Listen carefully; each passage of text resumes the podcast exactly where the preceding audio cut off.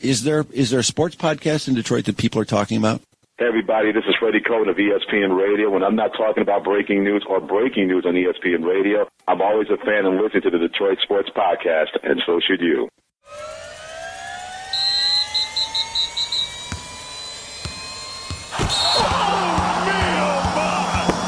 This is the Detroit Sports Podcast Network.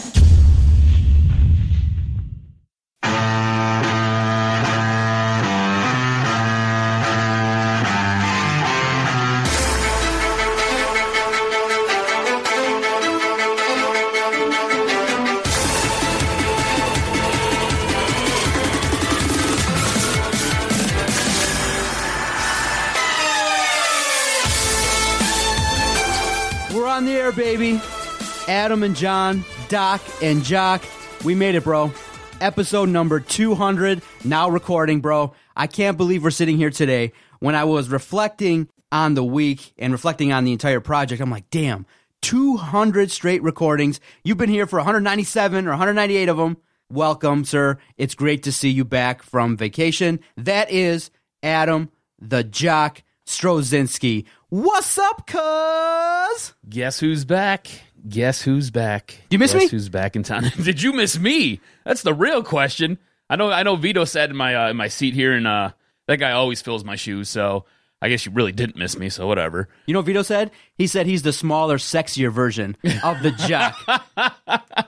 he would say that, wouldn't he? we had a good time. It wasn't as long as a typical Doc and Jock podcast, but we had a good time in your absence. But now that you're back, I'm fascinated because I didn't bother you. Nothing related to the podcast. You were on vacation. And I know from just what we talked about in the first five minutes of the pre show meeting, it sounded like your vacation was off the chains. dude it was uh it was fun and it, it, it was seriously i did not want to come back i've been struggling this entire week to get back in the flow of everything um just to kind of let you in on, on what took place and, and this this is kind of how it all started we got there on a thursday right and we got there thursday afternoon and we end up going to dinner. We end up meeting up with uh, with the couple that we were supposed to meet there, and we end up going to dinner that night. And at dinner time, we end up hooking up with basically everybody who's going to be in our party. So Let's have sex. yeah, right. So everybody ends up meeting up, and uh, we're all kind of sitting around the dinner table, just sitting there talking or whatever. So the next night's Friday. We make dinner plans of where we're going to go to eat because they've got like nine or ten different restaurants on the resort. Um, we end up spending the entire afternoon at the uh, at the ocean front, which is right next to a beach. So from the uh, from the ocean, we end up making our way over to the to the pool, And remind everybody, you went to Jamaica and you stayed at the Sandals. Yes, stayed at uh, Ochi uh, Ochi uh, Sandals. It, it- outstanding. It was great. It was a lot of fun. Um, so we end up going to the pool, and once we're in the pool, man, like I'm a total maniac. When I go on vacation, I'm absolutely nuts. Right? I, I'm there for one reason and one reason alone, and that is to not be responsible for anything. So my whole goal is to sit there and basically get blotto every single day. Because what's the worst that's going to happen? I don't have to drive anywhere. I'm not responsible for children. I don't necessarily have to take care of my wife. She's grown. She usually takes care of me because the the, the condition I end up in. So I, I have no responsibilities. I'm there to have fun. So I'm in the pool. I'm having a good old time. Get that pool sitting there, kind of rocking, and everything's going. It's great. We end up going to dinner that night. From dinner, there's talk and speculation about this gigantic pool party that's going to be going on later in the evening. Turns out this pool party is a giant foam party. It was so insane. Like just absolutely bonkers. So you had girls dancing on the, the pool bar, the swim up bar. You had girls dancing on like twerking on a ledge that led you down into the pool. You had a girl who sat there and wanted to join the party but didn't have a bathing suit. So she just stripped down to bra and panties and went swimming. I had my buddy and, and another girl sit there, climb this tower where the foam was coming out of. They've got all the way to the top, and then they got yelled at by Patrick, who who said sits there and, and works for uh works for Sandals. He was like, "Get the f off the tower! You're gonna die! What are you doing?" Oh, it was crazy, man. It was absolutely nuts. Bubbles, like honestly, I, I I'm five nine. Bubbles were were I don't know eight foot tall. I end up t- picking up a girl who was in our group. I put her on my shoulders so she could see above the bubbles. While I'm walking through the bubbles, I start breathing them in. And I'm going to tell you this is not a good look because you just start choking and you want to die because your lungs are on fire from whatever's in those bubbles. Not good. But the entire time, dude, it was just so much fun. It was an entire, just it was just a blast. The worst part about the vacation is we were never ever able to reach that pinnacle of that pool party for the rest of the trip, which you know you basically you're you're, you're day one and a half and you've already crescendoed. So that that kind of sucked. But uh, last day before I ended up leaving, we took some bottles of champagne down to the pool. And I just sat there and I like champagne. It's like there's a picture on my Facebook. I'm pretty sure you've seen it with me just passed out in bed. Took the wife like a half hour to get me up because I was just in a drunken stupor. Anyways, we took bottles of champagne down to the pool and I'm popping bottles and like it, it looked like a rap video because I'm just sitting there shaking it up, dumping it on girls, and I'm just drinking bottles. Oh man, it was absolutely bonkers. It was so much fun. So now you went because it was a destination wedding. Would you recommend it in the future um, for those that maybe come to you and say, "Look, Jock, you know, what was it like for your boy? Was it worth it? Is it something?" Because many people will say, you know, when you hear the news for the first time, like, "Hey, my boy's getting married. Great." Are you having a destination wedding? Because you know some money's coming out of your pocket would you overall recommend a destination wedding for the youth of the future for anyone listening to this? It was expensive for that couple. Um, it was expensive for me to go. Uh, Sandals does a really nice job. What ends up happening though is everything starts to cost more and more. It begins to snowball on you. Uh, I don't know if I would recommend a destination wedding because you can't invite as many people as you'd like. He ended up inviting a ton of people, and from his group of friends, I was the only one who went. You know, I mean, I've been for instance third grade, so I had to go. But it was a small group of people who ended up going. I think there was, uh, I think six or seven couples who ended up making the trip. So it's it's really difficult if you're looking for a big wedding. If you're looking for something small, you want something fun, knock yourself out. It does become expensive though. Sandals is a great resort. It's nice. Um, the one thing about Sandals that I did not like, um, this is because I had gone on a resort before. I went to a Blue Bay villa, and Blue Bay does a great job where it's it's constant party atmosphere. All you're doing is partying the entire time that you're, you're there. And like I told you, when I go on vacation, that's what I'm looking for. I'm looking to just kind of let loose and, and cut back and just have fun because I only go on one major vacation every other year, maybe every three years. I don't sit there and take a lot of vacation time. Sandals is more designed for couples. Everything they do is it's all couples based. Like you can only get a room if you're with a couple. They won't sit there and rent you out a room to stay on the resort if it's just you by yourself. So if you're going to go and you don't have a girlfriend or a boyfriend or or you're not going with with a husband or a wife or anything like that, you've got to bring a friend along with you to help split that cost. So it becomes um it, doesn't have that huge party vibe that I was necessarily looking for. I ended up creating it and making it and I ended up having a really good time. I made some really good friends with some of the guys who work there. I think they're awesome. Dude, it was a blast though. I, I don't really have any complaints other than I was looking for more party all the time, and we really only had more party that Friday night. You know, so but it, dude, it was great. It was a great time. I had a sandals experience for my honeymoon. Took the missus to Antigua. We went to the sandals. So obviously beforehand, I kind of read some reviews and it was a mixed bag. So when we went, we had a little bit of a concern regarding what we were going to experience. But all in all, the all inclusive nature was awesome. We had a good time. Did you by chance? And the funniest part about a sandals is that, you know, in Antigua, you know the limit of the of the resort is up until the beach so the beach is where all the vendors would come and be like hey you want this wallet? You want this chain? You want this bead? Da da da da and then they told you and everybody warned you especially from the airport to beforehand they said look you're going to be offered the ganja. You're going to be offered the good stuff. And so when I was kind of hanging out by the edge, because I wanted to see what was going on, what's going on with this side e-commerce, you know, going on here in Antigua? What are they selling? What are they trying to do? You know, so I kind of go right up to the edge where the beach is, and a guy kind of comes over, and uh, he's about maybe six two, real skinny dude. He comes up to me and he's like, "You want to have a good party?" I'm like, "What do you mean?"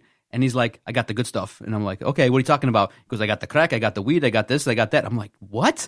And he laid out for me literally six different narcotics that he could sell to me. And I was just like, no, I'm not partying like that, bro. But then he's like, okay, no problem. So I, I had thought that they would be a little bit aggressive, but they were like, look, they'll come up to you, they'll ask you a thousand times, you just say one word and they'll move on. You say no and they kept moving. So they were not abrasive, but they did ask. A lot of vendors would write up, you know, if you're sitting on the beach, if you're sitting inside the resort, right there inside of the of the barrier, they kind of ask you if you wanted this or that, but the availability of illicit drugs was quite shocking in the fact that they'd just be like, "Yo, you know, you want to have a good party." You want to have a good party, and I was like, "No, I think I'm I'm pretty good." You experienced so, any of that? Uh, uh, so a couple different stories there.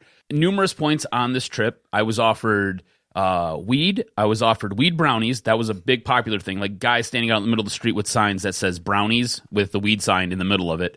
Um, I was offered coke. I was offered crack on numerous occasions. at least four or five times. My buddy, who we went there for, uh, he likes to uh, he likes to partake um, in, in the green stuff. He gets there and he ends up talking to I I don't know if those guy who brought his bags. I don't know who it was. He ends up talking to one of the guys who who sits there and gets him situated. And the guy's like, "So, uh, you like to party?" And he was like, That's a great code. Yeah. You like to party? Yeah. Yeah, we like to party. Yeah, he was like, he's like, I like the green party because he already knew what the deal was. So the guy's like, all right, bet I'll be right back. Half hour later, the guy comes back with this giant nugget. Like it, it honestly, it, it looked like it looked like a turd. It was so big, right? Right. So like, if you hold your hand up, look at your hand and look from basically your wrist to your middle finger. That's how like long this thing was. It was a thick old nugget, and he wanted like a hundred bucks for it. And my buddy was like, ah, I ain't gonna be able to do that. And he just sits there haggles with him, ends up getting it for 40. And basically the entire trip, that's what he smoked the entire trip. He ended up buying like two pipes from a vendor that they let on site. And he sat there and that's that's what he did, man. And he said he was like, it wasn't nothing great, but it was uh it was just cool to be able to do it, I guess. And and I guess in Jamaica you can carry two ounces, no problem. So it, it's totally legal there. It's just you can't carry any more than two ounces because then you're looking to distribute or whatever the case may be, and then you're looking at a fine. And the fine's only like twenty dollars American, is what they were explaining to me. So it, it, it's a totally different culture there. Just it's different. So, but yes, no, offered many times. Uh, we ended up going into the city and we went through a like a shopping area. And with their shopping area, very very pushy. Come take a look at my stuff. Hold this, and you you know the it's just like when you go downtown. and You got the guy giving you the American flags. The moment you take an American flag, he's expecting a ten dollar bill. So they're sitting there trying to give you like pins. They're trying to give you little trink- trinkets, little things that they've carved out of like a stick. And I'm, you're just like, man, I don't want none of this stuff. Like, and it's like all like just knickknacks and stuff, and not nothing that you even want. So you're just kind of walking through. You're like, no, I don't want nothing. I want nothing. Then they get all mad at you because you're like, oh, why do you got to be rude to me? Like, look, man, I ain't trying to be rude to you. I just don't want none of your shit. And like, none of this stuff is even interesting to me.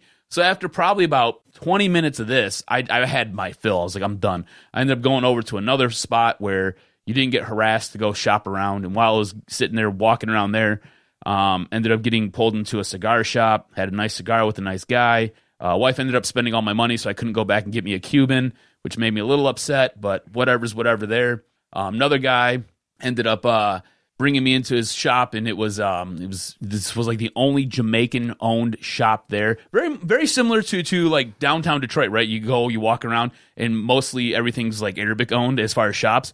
Same deal over there, dude. Like you guys just spread out. It's like the urban sprawl. Arabs everywhere. So like they bought up like this entire like shopping complex and like the one Jamaican owned joint. These dudes pull me in. I'm sitting there looking through all their stuff with the wife, and as we're getting ready to leave, the one guy's like, "Are you a cop?" I get this all the time. I either get cop, firefighter, or MMA fighter all the time. It- it's always one of those three. And I'm like, "No, not a cop." And they're like, oh, "Okay, cool. You want any crack?" Like, what?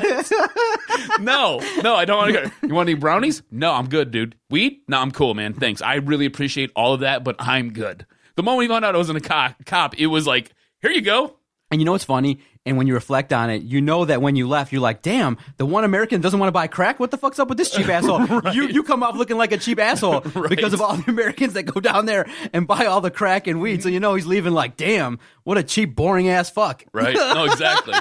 exactly. And it's like, I'm like, no, man, I'm just, I'm here, like, honestly, the only thing I'm doing is I'm here to get drunk. That was it, dude. It was like gin and tonics the entire weekend. It was great. It was, I had so much fun. It was a blast. I guess uh, after I had left, my buddy and his wife ended up staying for I think two or three more days than than we did. He was talking to Uncle Everton. That was the bartender. That's what I named him. Uh, so he's talking to Uncle E, and Uncle E's like, "Man, the moment your boy leaves, the entire pool just seems to just die down. It's so boring right now. Where's your boy at?" My one buddy was like, "Yeah, it's kind of how he does it. He's insane. Yeah, he already had to go home." That was kind of my lasting impression. I guess I left on Jamaica. So it was a good time, man. I had a blast. You know what stinks? I wanted episode 200 to be very festive, and it looks like the first 15 minutes might be it, depending on you know the topics that we laid out here. When you came back, it just seemed like the news turned all negative, this week in the world of Detroit sports in terms of the NHL finals, NBA finals. Not a lot of exciting things to talk about. Hopeful. What are you talking about? The NHL finals are outstanding, bro. You want Yeah. Pittsburgh to win? No, I don't want Pittsburgh. Dude, the Preds are murdering these dudes right now. Jason and I talked about it a little bit, and that if Nashville wins, they were our competitor, they were our rival, you know, back before we got into the Eastern Conference. Now they're kind of up and coming, and you got Pittsburgh, who nobody really in town really wants to root for. So Dude, it's kind of like so many Pittsburgh fans when I was in Jamaica. I was Exactly. talking so much shit to all of them. Exactly. So when you came back, the news turned all sour, and I guess we'll jump right in to the news of the week because it's finally now come to fruition in terms of the whole saga regarding Michigan State. You know, the three players were arraigned officially. So news broke earlier on Monday that okay, the charges are coming. So I'm looking, I'm like, okay, again, since when do they file charges without names? And then they kind of get the details like, no, they're going to officially file it on Tuesday. That's when the warrants will be, you know, laid out, and then we'll know who it was.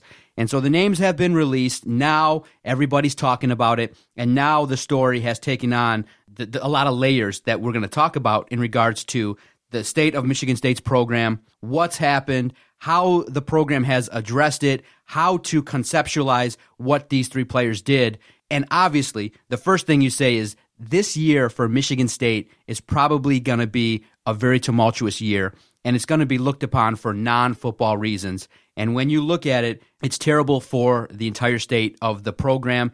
Whether these guys are found not guilty, guilty, the entire saga has really encompassed the entire football program. And D'Antonio addressed it on Tuesday. He said, Look, I can't even talk about football. I cannot even sit here in front of you guys, the media, and talk about football in good conscience because of what's happened. And I really do believe the weight of the allegations and what's happened to Michigan State football has really taken a toll on Mark D'Antonio and the program. And I do feel like they've shown the proper level of respect to the victim, to the football players. They've done everything according to plan in terms of protocol for when nonsense like this happens. But the first thing I'll ask you is in regards to the state of the program, now that you know the three players, D'Antonio's already kicked them out, said, look, they're gone. This is going to be something where we got to kind of reset the program and bring in guys that are going to be a little bit different. We got to do things different around here. Do you find Mark D'Antonio and the program at fault for kind of half a dozen guys acting a fool and acting in a way that's unbecoming of being a Michigan State Spartan? Do you blame the program? Do you blame Michigan State, Mark D'Antonio, for the notion of, you know, what people will call loss of institutional control? Before I answer that, I, I think this entire situation could become a rallying cry for this MSU football team. They've had to deal with a lot this offseason. There's everything going on with Larry Nassar, the gymnastics uh, trainer. Uh, you, you've got everything going on with these three players, and this has been hanging over their heads since January. I mean, almost six months now, this has been lingering, and you knew this was coming down the pipeline. It was just you were waiting for law enforcement to do their due diligence and get all their ducks in a row before they sat there and made anything official. That being said, I think this if Mark Mark D'Antonio has done this before. Remember, MSU plays their best with a chip on their shoulder. So, what's going to give you a bigger chip on your shoulder than everybody sitting there dragging MSU's name through the mud? Everybody talking about how bad MSU is and, how uh, th- there's a loss of institutional control and how D'Antonio has lost control of this team and, and how this coaching staff hasn't done anything right. I think this is a perfect rallying cry for Michigan State to sit there and, and take this head on and build from it and, maybe not have another three and nine season. And I don't think you're going to have a nine and three season, but I think you're going to have a much better season than what most people are expecting because D'Antonio loves to take this type of fuel and just add it to the fire, and he just helps it just blow up like a 20 foot bonfire. So, for those that don't know, Josh King, Donnie Corley Jr., and Demetric Vance are the three players that were named. And right away, D'Antonio said, look, they're no longer part of the team. And we'll talk about it whether he, you know, the due process should have taken place, whether he should have waited until the court date. But it seems to me on that front, with the evidence that might be available in terms of cell phones and what's been relayed back to D'Antonio about what happened, I probably would agree that he wouldn't have made that choice had he not kind of felt like, okay, there's a preponderance of evidence here that something bad and nefarious really happened overall here. So, it, you know, in terms of the rallying cry, I can understand that the program's going to have to insulate itself and kind of handle it in terms of moving forward. But do you think that Michigan State, when you read the the reports and how you know once the information got to D'Antonio and got to the program, he's been cleared. I mean, literally one minute after he heard the news, he was talking to the compliance people. He was talking to the right, you know, the right people. There's no cover up. That being said, I think D'Antonio handled everything correctly in, in, in up front with with the compliance office, with the school. You don't have a Penn State issue happening here. Okay, D'Antonio took care of everything, crossed all of his T's, dotted all of his I's. He did everything by the book. So for that, I tip my cap to him. That being said, I think the reason that you're in this mess right now as an MSU football program is because Mark D'Antonio sat there and started reaching for players, started doing things that maybe he shouldn't have been doing. And I think a lot of that came with winning Big Ten championships, winning, uh, get, getting into playoffs. And I think what ends up happening is the the burden to win becomes became so great for Mark D'Antonio. He started feeling the pressure. Like how many times can you sit there and go to Indianapolis and, and either compete or win the Big Ten title before you're going to sit there and go on and win a Rose Bowl? or before you're going to sit there and get on in, into the uh, into the college football playoff, and then you sit there and you get blown out in the football playoff. So now the talk is, okay, how are we going to sit there and win that championship? It's all about building blocks for Mark D'Antonio. That's what he said since day one when he got here. Right? It's all about sitting there, laying a foundation, and then building upon that and taking that next step forward. He's always talking about taking that next step. I think what ended up happening was he started to feel the pressure of winning. His own success ended up getting the best of him. And because of that, you see him go and he takes chances on players. This has been an absolute abysmal offseason for MSU. You've had players from the state leave the program for different reasons, whether it, it, it, be playing time, whether it be not getting along with teammates, whether it be saying things in the locker room that, that disparaged other teammates. You've had guys sit there now. You've had these three players right here with this sex scandal uh, a possible rape case, you know, allegedly. We'll see what happens as it plays out in the in the court system because I this is going to go to trial. Right now, they're setting up for the pretrial. This will be going to trial. You can count on it. Uh, you've also had players that Mark Antonio sat there and gave a second chance to guys who in high school sat there and, and had issues with the law. He brings them in, and then before the season's even over, they've got other issues with the law now. So he ends up taking chance, ch- chances on character guys. You never had this issue with Mark Antonio as he was building to get to that Rose Bowl. You always heard about how the veteran leadership in that locker room, whether it be the seniors or the juniors, always held everybody else accountable. As things have kind of started to dwindle away here, Connor Cook ends up leaving, right? You have all these different things that start surrounding Connor Cook and why he's not a leader and why he's not a captain. So I think right there you start to you start to kind of see some of the writing on the wall. Things inside that locker room weren't right. And, and now what ended up happening is everything just kind of caught up to Mark D'Antonio and caught up to the program with, with this last offseason. And it's been a complete disaster for him. And I think that's a huge issue. It's just Mark D'Antonio started feeling the pressure of having to win. And he ended up taking chances on guys that he normally wouldn't take chances on. And then you have your uh, Curtis Blackwell, who is basically your your recruiting specialist. He's the guy who goes out there and he's sitting there doing all the handshakes and making all the deals so you can get into these different schools in the Detroit area so you can bring in guys like a Donnie Corley Jr. And he ends up not following the proper steps, not following the proper protocols, and, and, and things right there get a little bit shaky. And once that happens, now you've got to call in Mark D'Antonio. You got to call his selection for coaches, his selection for his, the personnel who works on his football program, and for the selection of his players. Because now all this lays at his feet. He's the head coach. He's the head dog in charge here. So it all falls on his shoulders. See, that's the part that's really complicated to talk about and think about because just seven to 10 days before the incident, before January 16th, the entire squad had to go to sensitivity training. They went to training and had talks with professionals regarding sexual abuse and the trouble that you can get into with getting into parties and getting into trouble with women. So the question of how much culpability does Mark D'Antonio have is one thing that he does, you know, have to talk about and have to, we have to debate it, but it's really hard to put a lot of this at Mark D'Antonio because then you say to yourself, how much time does he have to watch and supervise these guys?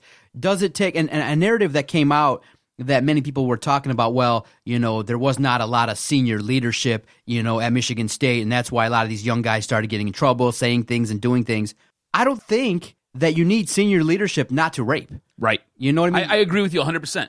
You, as an 18 year old, 17, 18 year old adult, you know what is proper and what is improper, right? If a girl's telling you no, you don't sit there and you don't force yourself upon her. This, goes back to parenting. So I think the players themselves have most of the burden. And then again, cell phone said- usage, inappropriateness. Exactly.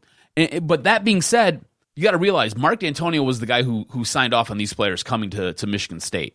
He was the one who said, "Yeah, okay, let's do it. Let's bring these guys in." Right? He was the guy who o- opened his arms and welcomed these guys in. Now, did they violate that trust? Did they sit there and did they violate and, and break the rules and everything that was set forth by Michigan State and Mark D'Antonio? Absolutely. They have to take on a greater burden of it. But I think some of the blame has to fall on Mark D'Antonio, has to fall on this coaching staff, and has to fall on, on the staff that does the recruiting because these are the guys who are going out saying these are the players that are going to help us win. They're gonna they're they're they're they might not be great guys, but they're good guys, and they're not going to get in trouble. And then fast forward a couple months and, and look look at where we're at. Do you know? so what would you say then, if there are talented players from the PSL from Detroit, should Michigan State for maybe a year or two just kind of avoid all those kind of players? Recruit Ohio, recruit Pennsylvania, and just No. say, look, we got to avoid PSL No, for a year no, or two. No, no, no. Then how do you avoid this kind of from well, happening? here's the thing: all these the, the play the three players who who are indicted here, they're not all from from just the PSL. You know what I'm saying? They're they're not all from Detroit. The, the issue is you've gotta you've gotta sit there and you've got to do your due diligence and make sure these are character guys. You know, it, a lot of this I think falls back on on the home life and the home structure. And from by all accounts, Donnie Corley Jr. was, and we keep bringing him up, but by all accounts, he was he was an A plus guy. He comes from an A plus family. You know, apparently he wasn't mentally strong enough. and He maybe gave into some peer pressure here. I don't exactly know know the entire situation because we're going to find all this out as this proceeds with with court proceedings. But again, you didn't do your due diligence when you were sitting there going through the recruiting process. You've got to make sure that you've got good leaders, guys who are willing to stand up. If you sit there and some of the details that have come out on this case, right? You you had hold on, me, I want to make sure I get get all the names right here, okay? So give me one second. Okay, so Josh King is the one who's facing the bulk of the charges here. He's facing the uh, the first degree criminal sexual conduct charges. He's also got one count of third degree criminal sexual conduct and a count of capturing an image of an unclothed person. He faces life in prison right now. So Josh King appears to be the ringleader in all of this. Okay, so after Josh King brings a, a woman in, into uh, what appears to be a bathroom or what sounds like a bathroom, forces her to perform oral sex on him, and then vaginally penetrates her. He ends up bringing in Donnie Corley Jr.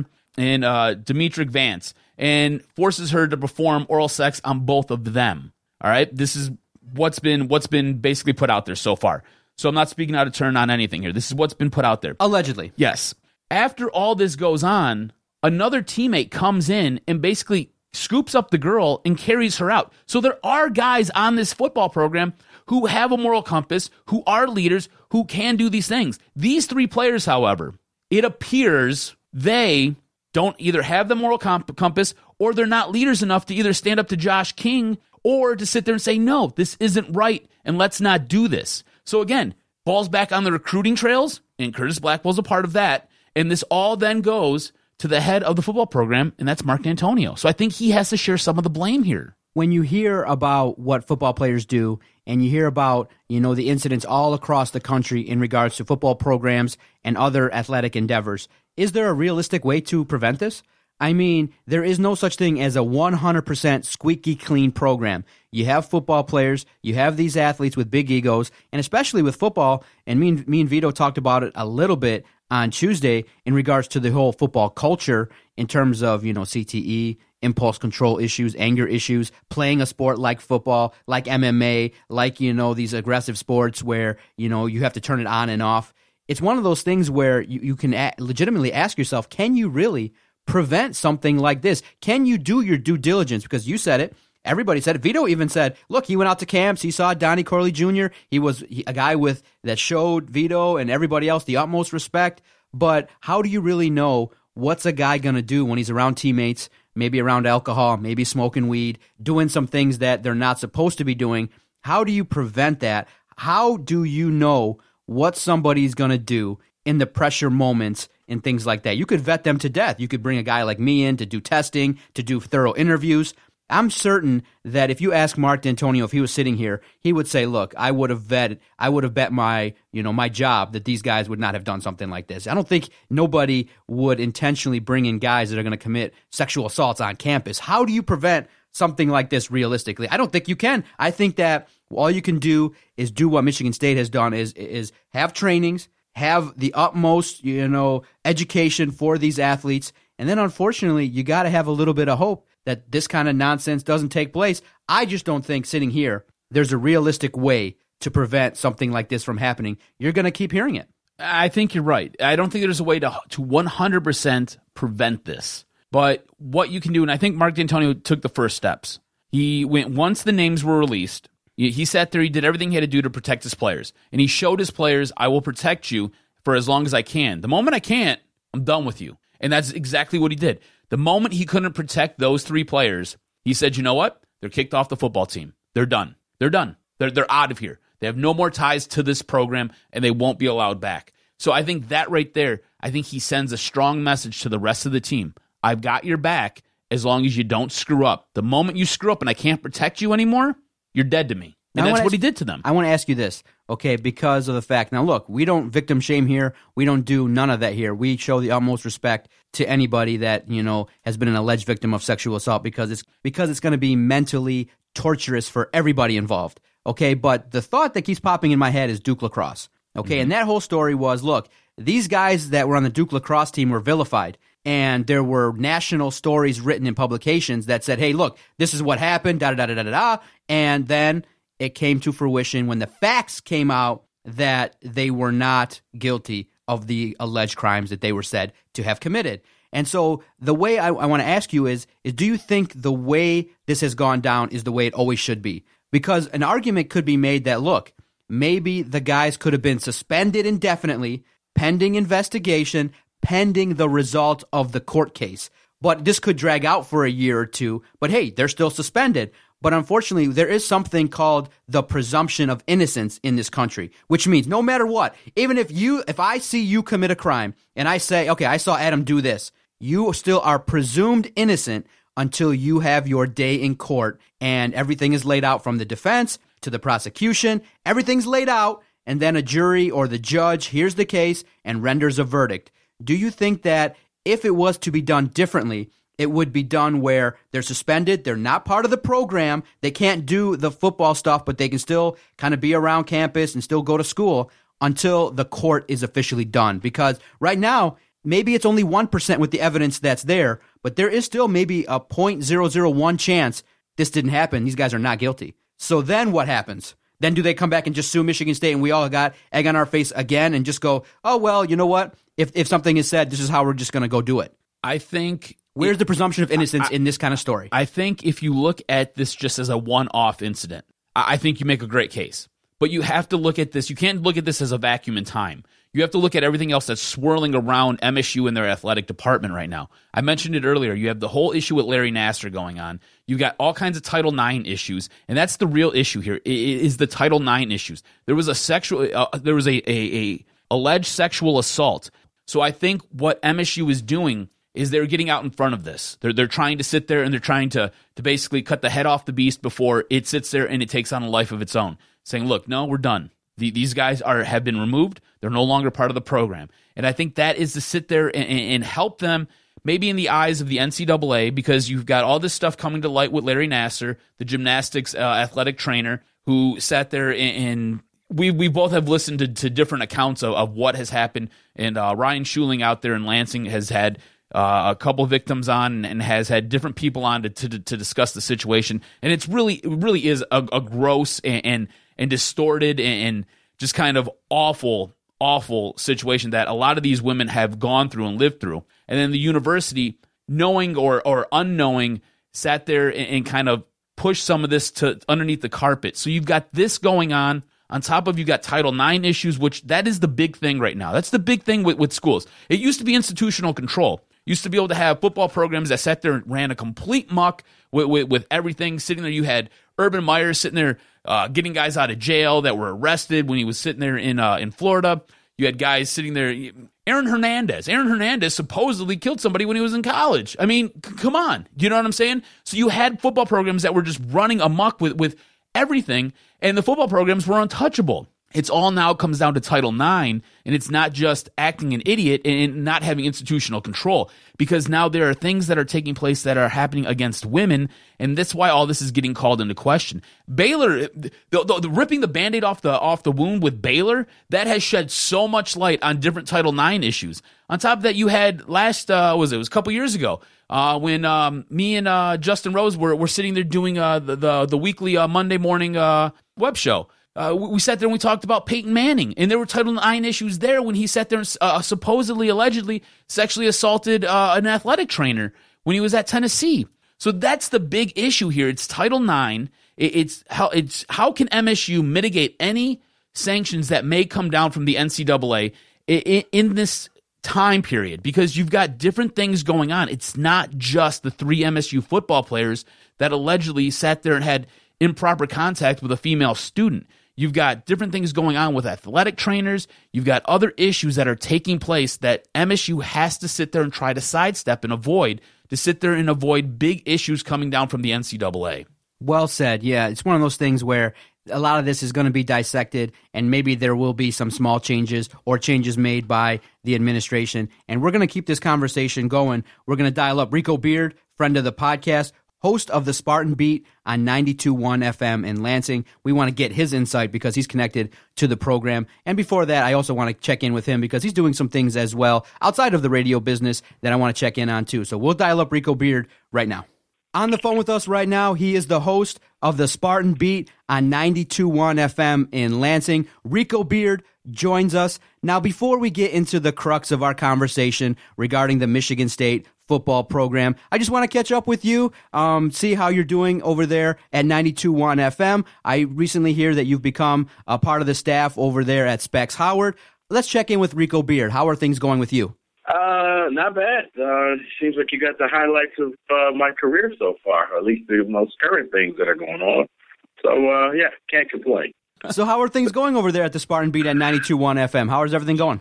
Good. I mean, busy, a lot of things to talk about that are non-sports related. Uh, just you know, with everything going on with this case, right before that, we dealt with a lot of basketball stuff and Miles Bridges coming back, and now we're dealing with the uh, criminal sexual uh, assault case that's on the docket now. Now that three names are out there, uh, we talked about that for the last couple of days. Eventually, we're going to have to talk about football because they're going to have to play a game regardless of what's happening on September 2nd. They're going to have to field some people and put them on, on Spartan Stadium's uh, field. Rico, I want to get your thoughts on just kind of the big picture of what's going on with MSU athletics. And then if you can maybe drill down a little bit and be more specific about the football program. You've got everything going on with the gymnastics program with Larry Nassar, and now you've got the alleged sexual assault with the football program. It just kind of seems like this offseason for Michigan State has just kind of spiraled out of control and has been very messy. Yeah, I mean, they've received a ton of negative press uh, with the Dr. Nassar case that's going on. On top of that, you've had uh, four football players that are being uh, that have been arrested for criminal sexual assault. Uh, not a good time at MSU. No, uh, a lot of legal things going on, especially during the time where you know the summer is is always about hope, and because everybody is good during the summertime, you know you're you're waiting on the anticipated seasons coming up. But as of now, no, it's it's not a good time for Michigan State because uh, it just seems like geez, they, they spend more more time in court. If you're Mark Hollis, uh, you just got to be beside yourself. He had to cancel his his tour that he normally does during the NCAA tournament, where he goes and kind of goes to every court and follows every team. As a little bit of a, of a publicity stuff, but as he said, he's got fires to take care of at home, so he had to cut that short and come back to MSU and, you know, try to keep this uh, the entire athletic program afloat. There's been a constant debate with columnists and individuals discussing the entire incident regarding Mark Dantonio and what his culpability is in terms of bringing these guys into the program. Many people will say, look, you know, Mark Dantonio has to own some responsibility for some of these actions. Others will say, look, when the report came out, he took the necessary steps to the letter of the law, exactly what he needed to do. Where do you stand in terms of, you know, what has happened in terms of Mark Dantonio's culpability in this situation? I don't really think, unless Mark Dantonio was in the room, unless he was at the situation and, and encouraged the guys to do what they had to do, you can't really blame someone for the poor decisions of these young men. He took appropriate action. He came out in the press conference yesterday and said he's letting these guys go regardless of whether they're found innocent or guilty because they had just spent a three hour seminar the week before breaking down something very similar at another school. So they were well informed, and yet they still went out there and made poor choices in life. I can't see how you would hold him to blame. Um, I've heard people saying, well, you know, you took these risky people. Well, at the time they recruited them, nobody was risky. At the time, every school in the nation wanted all three or four of those people, especially the three that uh, got charged. Everybody wanted them uh, from Alabama, Ohio State, Notre Dame, Michigan, USC, Texas. So if that's the case, then apparently they pulled the the wool over every head coach's eyes. I don't think you can necessarily judge a man because he brought in players that he thought could help his team. He didn't know that they were going to go out there and do that. Uh, to a lesser extent, it's like if all of a sudden your next door neighbor goes berserk you know, you're sitting there thinking, "Yeah, I just had a drink with this guy a couple of days ago. I didn't know he was some serial killer." You you don't know. You don't know people. You think you know them, but but you you don't. So I can't see how anybody could blame him and say, "Well, it's his fault." You can't be with every individual at, at every time. At some point, people have to take responsibility for themselves. While I agree with a lot of what you're saying, he's the he's the head man in charge over there at Michigan State with that football program at some point he has to shoulder some of the blame because these are players that he selected and he signed off on. Now, now he has a uh, um, uh, Curtis Blackwell who's working underneath him as far as recruiting goes, and, and Curtis sat there and apparently had some alleged missteps, and that's why he's no longer with the program. So I think at some point it all has to trickle back to somebody, and he's the guy who kind of wears the chief hat there. So I think he has to shoulder some of the blame. He does wear the hat. He's a, he's the head guy there. Um, the blame, well, yes, it's your program, which is why I think he quickly jettisoned those individuals who got caught up because he's trying to eliminate all those types of nefarious people from his program. He doesn't want them around anymore. He's trying to clean up the image. I think that's part of his responsibility. And let's face it, uh, his job is more so on the lines. It still comes down to wins and losses. Now, if if if you know we find out in a couple of weeks that more guys have been accused of sexual assault, then I think you could probably see somebody maybe stepping in there. But right now, he knows his his job is on the line. That's not a secret. You can see it in his face. He's he's a smart man. He he, he knows that what he does next is what he's going to be judged about on what he, how he's going to be looked at uh, as far as his legacy at Michigan State. All the good stuff that he did is kind of ready to go out the window. His next move is going to be that move that says, okay, he fixed it, or you know what, the program got away from him. All right. Well, with, with everything that's kind of swirling Michigan State and their athletic program, do you see the NCAA step, the NCAA stepping in and possibly issuing any sanctions for this for for the for the athletic department? Um, for the athletic department, yeah, I mean, well, uh, you've got everything going on with the with the gymnastics and Larry Nassar, and then you've got everything going on with the football program, and I, and I know they're two, they're totally two different ends of the spectrum here, right? But it just the, do you see the NCAA stepping in at any point and leveling any sanctions to, to Michigan State for, I guess, either the the Larry Nassar issues or the for the football program and, and what's going on there? No, uh, because in both places, at least as far as football goes, they stepped in and they did everything that they were supposed to do. And the one person that violated policy uh, was let go. His contract was not renewed. But other than that, they had an independent agent come in and say, "You guys did everything that you were supposed to do." That's the only thing that the NCAA wants to see. The NCAA steps in when things are just running rampant, but every program has its problems. It's how you handle those problems, what you do next and at least as far as football, Michigan State stepped in. As far as the Dr. Nassar thing, while it is part Michigan State, a lot of that also took place while he was uh, the doctor for the U.S. Olympic team. That's more of a, of a criminal type of thing. And as far as the NCAA is concerned, I'm quite sure they're just going to let the courts handle that situation. Now, Rico, many people are discussing Mark Dantonio's ability to get the Michigan State football program back to where they were to national prominence. Do you think that this challenge, the challenge with the players, and where you know the program's coming from, coming from a three-win season, do you think Mark Dantonio can survive something like this in terms of the program and in terms of the reputation of the program?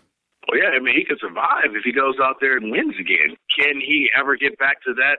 You know what? I mean, everybody could speculate, but honestly, guys, nobody knows. It's all speculation. And let's say he gets him back to national prominence. Most people are going to say, well, I knew he could do it, when really most people are saying he can't. I don't know. I'll say this.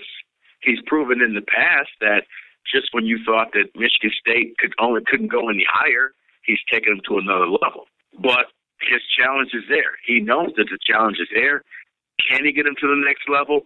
It's possible it may take a little bit of time with everything going on and losing so many people in such a short time span, especially key guys that you thought were going to be there to help you out over the next couple of years. But honestly, fellas, uh, nobody knows. You could speculate all you want, but I mean, if if we could speculate like that, we'd all be rich in Vegas and we'd all get the Powerball right. That's correct? right. Winning the lotto. So right. this is something uh, John and I were talking about before we had you on. This is something I brought up to him, and I just kind of want to gauge your response to it. Do you feel that Mark Dantonio maybe felt added pressure because he took a football program that was almost an afterthought, or at least around here, and sat there and started putting together winning season after winning season after winning season, then going on and competing for Big Ten championships, and then from there won a Rose Bowl, and then got into the college football playoff. Do you think that the expectation and the burden of winning – ended up leading to a lot of these situations that are going on with MSU right now because he ended up taking a chance on a guy like uh, Austin Robertson, who was a kid who ended up having an issue when he was in high school. And normally it would seem like Mark Dantonio wouldn't have taken an issue uh, or taken taken a chance on a player like that before. Mm, not necessarily, because he's taken Mark Dantonio, along with a lot of coaches in a lot of sports, have taken chances on those kids. But when the kids turn their lives around, you don't hear about them and you don't know about them. But you know, I, can just look at a different sport. But at MSU, Tom Izzo took a chance on Morris Peterson, and he was close to kicking Morris Peterson off the team. And Morris Peterson turned his life around, and now he's a pillar of society. So it happens. You take chances. That's what coaches do. You weigh the pros and the cons. Can I help them? Every coach thinks that I can fix this. I can help this kid. I can turn this kid into a better man it doesn't always work out that way.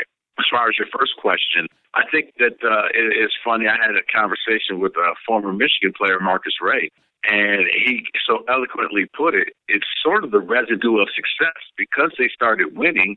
They started attracting more and more type of people, and there were more and more people wanting to hang around the program.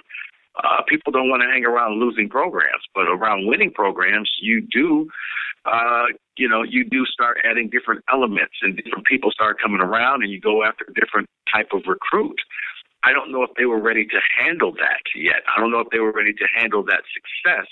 And, and maybe that is, you know, one of the things that started eroding away at the program was, you know, it's kind of like we were talking about winning the lottery.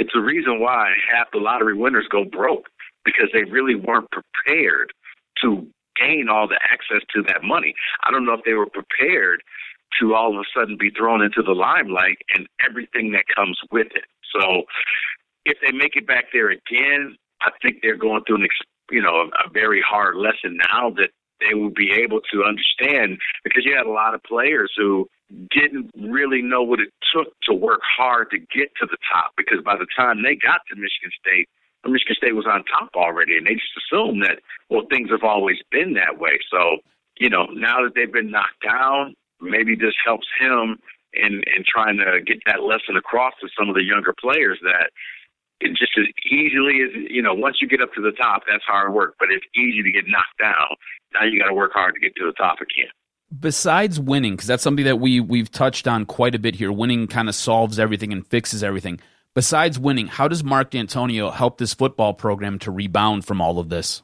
Uh, I think it really does just come down to winning because let's face it, um, you know, you could be a good person. Tyrone Willingham was a good person at Notre Dame. He graduated his players. he didn't win enough games. He got fired.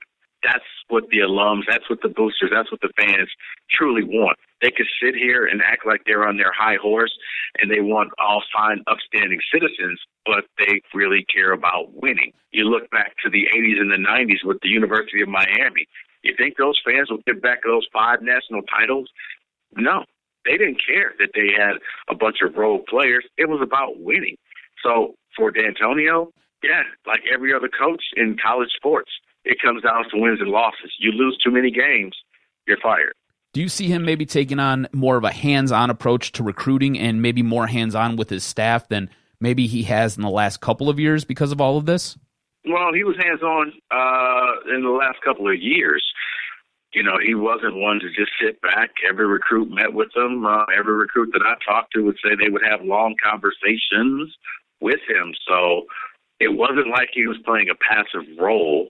But he said yesterday in his press conference. You don't know. You don't. You could. You only get you know to meet with a kid 15 times, and when everybody is telling you, if everybody says John is the greatest, John is the greatest. He's a good kid. He's a good kid. Okay, I'm going to take the word and say, John, you know what? You're good.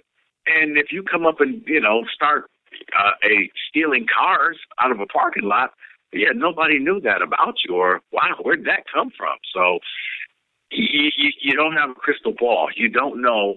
Okay, this kid is going to be a stud on the field and off the field. You don't have that, and if you start going into recruiting trying to decipher that, well, you'll be afraid to take anybody because every kid that you take, it's a chance. You don't know. You don't know what's going to happen. You don't know what that kid is going to turn into. Will he turn into the next Jack Conklin? You know, will or will he turn into the next Malik McDowell? You have no clue. Rico Beard, you can follow him on Twitter at Rico Beard. He's the host of the Spartan Beat 92.1 FM in Lansing. We'll get you out of here on this. What's been your assessment of the overall media coverage of this for Michigan State. You have debates back and forth whether some columnists are slanted, but overall, we kind of feel like the media has done this in a professional manner in terms of not rushing to release the names, getting as much detail, and showing as much respect as possible in a situation like this. What's been your assessment of the media coverage of this incident for Michigan State? Well, I think the media coverage has been, uh, I talked to a lot of guys, very impatient, trying to sometimes make more out of stuff than what's there. They wanted Michigan State to step up and give them names. And it was like, guys, they can't legally do that. There's a thing called due process. But, you know, we live in a world where everybody's trying to be first. And, you know, some guys were just kind of going out there and, and, and making their own assumptions early. I was one, and I'm still, you know what? I'm to let the story write itself out. I don't care if I'm first. I'd rather be right. And I think there were some in the media that were just trying to break things and and almost come close to fabricating things, especially early on in this case. But I think as time went on, they kind of settled things down. Uh, it was it perfect? No. Uh, were they respectful? I think they had to be because their bosses didn't want to get sued. But um, you know, there there were some that did have some type of uh, slant to it. I can't say. Yeah. Thank you so much for joining us. We, we greatly appreciate your insights. You're always welcome here. You can listen online at team921fm.com, 6 to 7 p.m., Monday through Friday. Always great insight from Rico Beard. Follow him on Twitter at Rico Beard. Thank you so much for your time today. All right. No problem, guys. See you. Man, yeah, it's a lot of layers to this story. And unfortunately, you know, I think for us, the way we handled it was pretty well in terms of just waiting until all the news broke. We definitely touched on it a couple times. But now is when the dissection is going to take place. You can look at, you know, all the different ways of looking at it. We could definitely take a slant from the exact opposite of what Rico said. You could blame Mark Dantonio. You could say that there's loss of institutional control. You could say the media was unbelievable. There's a lot of different ways this could be debated. But in the end, the question I think that's going to be most important is is there a way to curtail these athletes from engaging in nefarious activities? And a lot of people will say no, but I think that the pursuit of that needs to be evaluated, needs to be looked at from every single angle. If there's any opportunity at all to improve the safety and improve the behavior of athletes, you got to look at it. It may take years to figure out, it may take more insight, it may take more training, but I think that the question needs to be asked, and it will be How do you prevent this kind of stuff from happening as much as possible where you don't have half a dozen guys getting in trouble in a two year span? It's been a real stain on Michigan State, but Rico gave a very honest and real perspective on it. But there's others as well. There's other opposite perspectives that really hit home. And when you read on Twitter, and I know that Twitter's not exactly the, the best spot to look, but when you read on boards and you have discussions with other people, a lot of people are really upset and really frustrated that Michigan State has done this in terms of now the entire school has been put under a microscope because of the actions of the athletic department. Here's the thing, too, and like you said, this much like an onion, as you kind of peel back the layers, you can go any way you want to go with it. Look, I think Mark Dantonio did a great job with the way he handled things. I think by releasing the players once the names came out, and, but in the meantime protecting them for as long as he could, I think he did everything he had to do, and I think by doing that he earns the respect of his team. All that being said, I think he has to still shoulder some of the blame, right? Again, there are there are many many ways we can go with this, and and I don't want to lose sight uh, of the, the, the real issue here, and, and that's the victim. You know, there there was a young woman who was put in a in a very precarious situation. She was, by all accounts, taken advantage of, and, and that's the one who most of our thoughts and, and most of our prayers should be with. That being said, you have to look at how this affects the Michigan State football program. I think Mark Dantonio did a great job with the way he's handled things thus far. It, it's it, we we now have to sit back and we have to take a sit back and, and wait and watch approach. We've got to see how this is going to play out in the courts. Um, as, far as we go with it, this is something that we have talked about and we've bantered back and forth off air about should we talk about this, should we touch on this, and every time we have shied away from it because there wasn't a whole lot we could really say.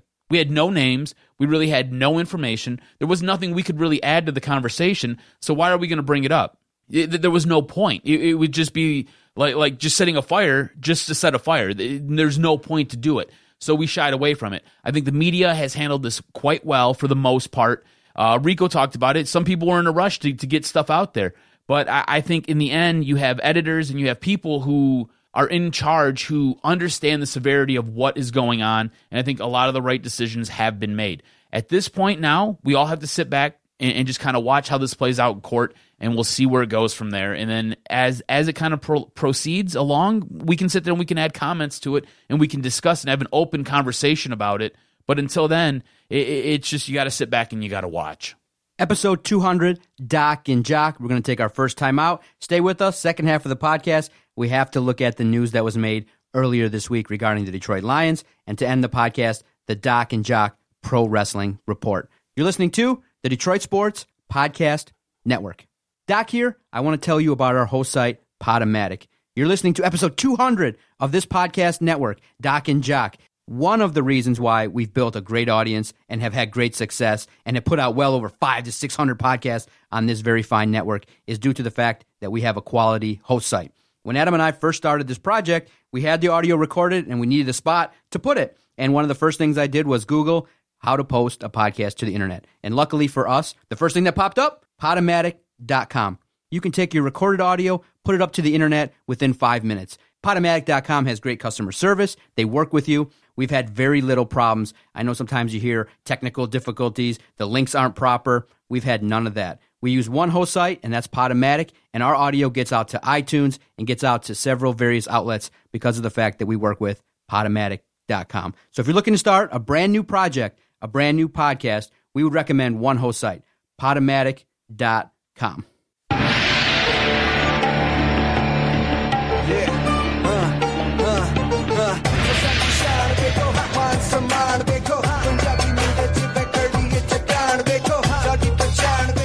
Did you dance to any of this kind of music on your vacation, sir? Uh, What's the vibe like out there in Jamaica? Well, I you know what? A lot of it was American music. Um, hip hop. Yeah, a lot of hip hop, some techno.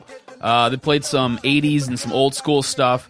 Uh, I guess that Friday that I had left Jamaica, uh, they played uh, basically what would uh, equate to the to the Nas Jay Z rap battle, and I guess it was just totally meat racking off the chain.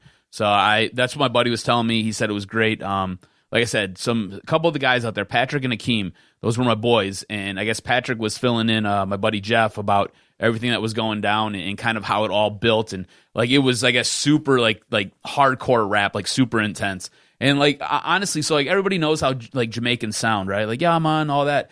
But like Jamaicans have like their own language. Like if you hear like two or three Jamaicans speak to each other, you will be totally lost. Like they they have words that you have no idea what the hell they're even saying. It, it's just absolutely insane, man. Now, I don't know if I've reminded you, but you know I'm a big TV star, right?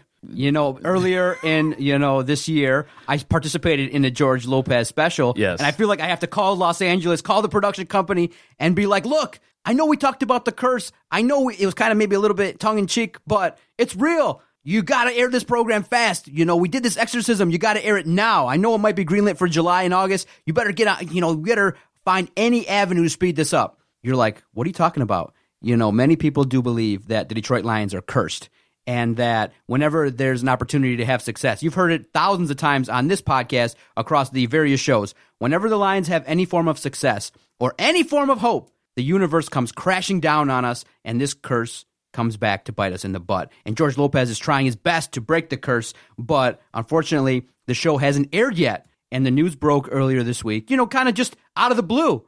And it sucks because we could have heard this news earlier, but there's so many rules and regulations in regards to what the beat writers can report in terms of practice and what they can't say. You know, I've sent you a couple emails. I don't know if I've sent you one where they list all the rules. You can't tweet during this, you can't tweet during that, you can't take pictures during this time. I'm like, oh my God, I'd break the rules within five minutes. They'd be escorting my ass way out of them. like, there's too many rules. I'm not reading all this. But I guess earlier last week, Taylor Decker got himself hurt. Shoulder injury. He had surgery on Monday. When I saw that, I was like, no, come on. He was part of a newly rebuilt offensive line with you know the additions of TJ Lang, Wagner from Baltimore. You felt like, yes, finally they're going to put together a solid unit to have a running game.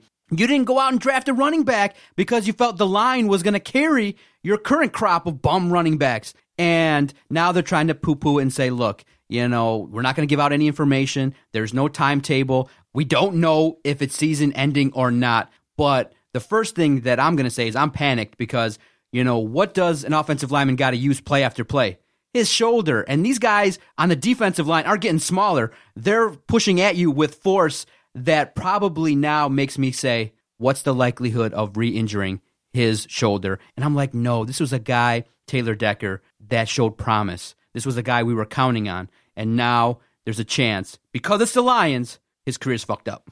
Well, I don't know if it's because it's the Lions, but It's because it's the Lions why I'm panicked. Anybody else, you could say, okay, maybe it's a six week injury. He comes back and he's good. But you know, because it's the Lions, there's a greater than 75% chance in 2017 he re injures that shoulder. well, I think there's a probably a greater chance that he doesn't play the entire season. Don't say that. So, I mean, he- here's the thing, right? So, best case scenario, i- it's arthroscopic. They they send a scope in there and they kind of clean some stuff up, and he's good to go. Worst case scenario, he doesn't play for the 2017 season. Oh, right, exactly, and w- which sucks because uh, according to Pro Football Focus, he's their best overall offensive lineman, and he showed a lot of promise last season. He looked really good. He came in. He, he had a couple rough games in the very beginning, but as the season wore on, he really got comfortable, and you could see he was going to be a very good left tackle. And then you look at kind of what they did this offseason by upgrading that offensive line. They, they took him into account when they did those upgrades. They didn't sit there and they didn't address any depth at left tackle. They sat there and they, they looked at the right side. You brought in TJ Lang and, and you, you brought in, um, oh, what was the Wagner. other- There you go, Ricky Wagner. And how come I always struggle with Ricky Wagner? I, even when they said You're not there, and they supposed to know him- the I- I- linemen. right, I guess. Hey, that's a good lineman, right? You don't know their names. Anyways, they said and they addressed the right line, uh, the, the right side of the line. They didn't address anything with the left side. So now you've got a little bit of an issue. And, and look, Matt Stafford, Matt Stafford had a great season last year. Uh, what was it? The the NFL's uh, top 100 voted on by NFL players. That guy cracked 31. He sat there, and that guy was totally not ranked at all last year. And this year, he's he's he's in the top 35. You know, I mean, that's pretty outstanding. And a lot of that was due to him working with that new line. And then you go and you revamp it and you retool it and you make it look like it's going to be even better for the 2017 season. And now your number one overall draft pick from uh, last season gets injured, get, has a shoulder injury. Yeah, there's some cause for some concern here. But, damn you! but, that kind of startled me, I'll be honest with you. But I, I think this team will be able to overcome this, and hopefully Taylor Decker only misses a few games in the beginning of the year. It can come back and he'll be fine. Look, it's a shoulder injury. I, I think when you get to knees and you get to shoulders, I think they're both really difficult to rehab from.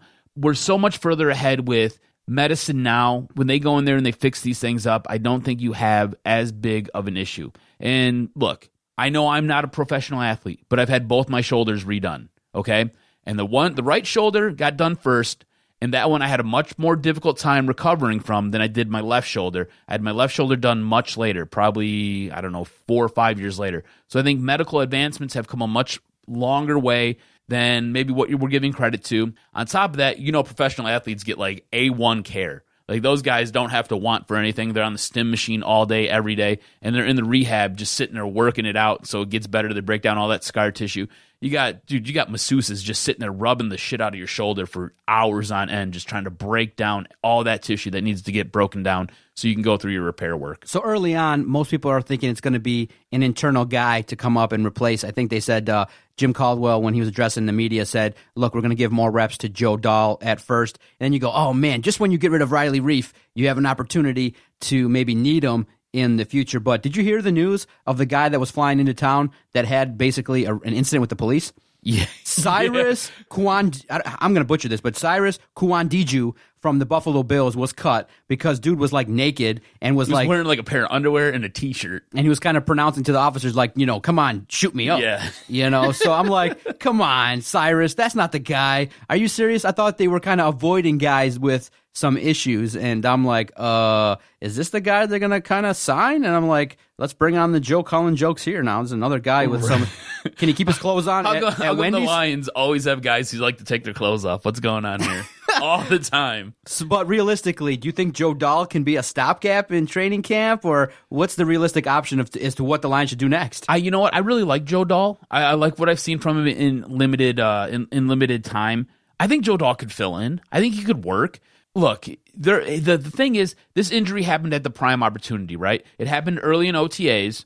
So now you get to go- June, July, August, you got three months. You get to go through an entire off season, or or you get to go through an entire preseason here, trying to figure out who can sit there to step in and fill in. So he's going to get a ton of reps. Whoever that guy is, they're going to know what he can do, and they're going to have to put him in the best case, in the best situation to protect Matt Stafford, and to sit there and, and try to mitigate any issues that whoever is going to fill in at left tackle will have. So I think it happens at the perfect opportunity, the, the, the prime time. If you're looking for an injury to occur, it's now. You don't ever want an injury to occur. But if you're going to have one, now is outstanding because you like you said, you get 3 months before the season really kind of gets going underway.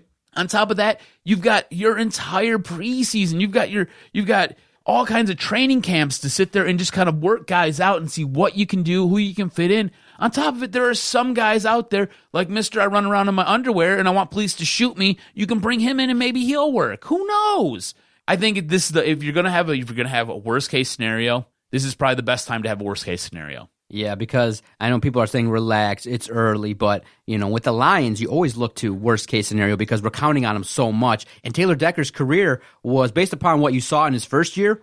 It looked like a pick that was going to pan out. And with the Lions, there's been so many draft picks that haven't worked that it makes everybody a little bit nervous that, you know, oh, Taylor Decker nicked up a little bit. And it might be a quick fix. You never know. But the problem is, the reason why we panic is the Lions are so secretive. They don't tell you Well, nothing. they don't tell you anything. They don't tell you nothing. So we don't know if it's a season ending. Uh, we don't know if it's career threatening. We don't know if it's a complete tear, minor tear. We don't know nothing. And I know it's to respect the privacy of the athlete as well. But you could hint at, you know, this is probably a short term thing or a long term thing because remember, you got paying customers and you want to know, like, look, hey, if I'm going to drop some money to watch the Lions Taylor Decker's not there, we're going to be watching uh, a weekend offensive unit, no doubt about it. And that's just the way it is. But, you know, for you, you're thinking that, look, okay, there's an opportunity for this to be a short term thing. It's not going to affect the Lions too much. Yeah, I. You think that there, there, there can be a stopgap with the replacements, and if Bob Quinn is going to scour the landscape of free agents, you trust that he'll find a guy to to fill in the gap. And hey, if you got to roll Matthew Stafford out to the right, a whole heck of a lot more to protect his ass, you got to do what you got to do. And if you have to, you can always sit there and you can sub in a running back to sit there and help with protections. So I'm not necessarily, I'm not worried about it. I, I think, look, I trust Bob Quinn. I think Bob Quinn will make the right decisions. And I'm sorry about stumbling there. I just got some news. Can I can I give you some breaking news here? Breaking news.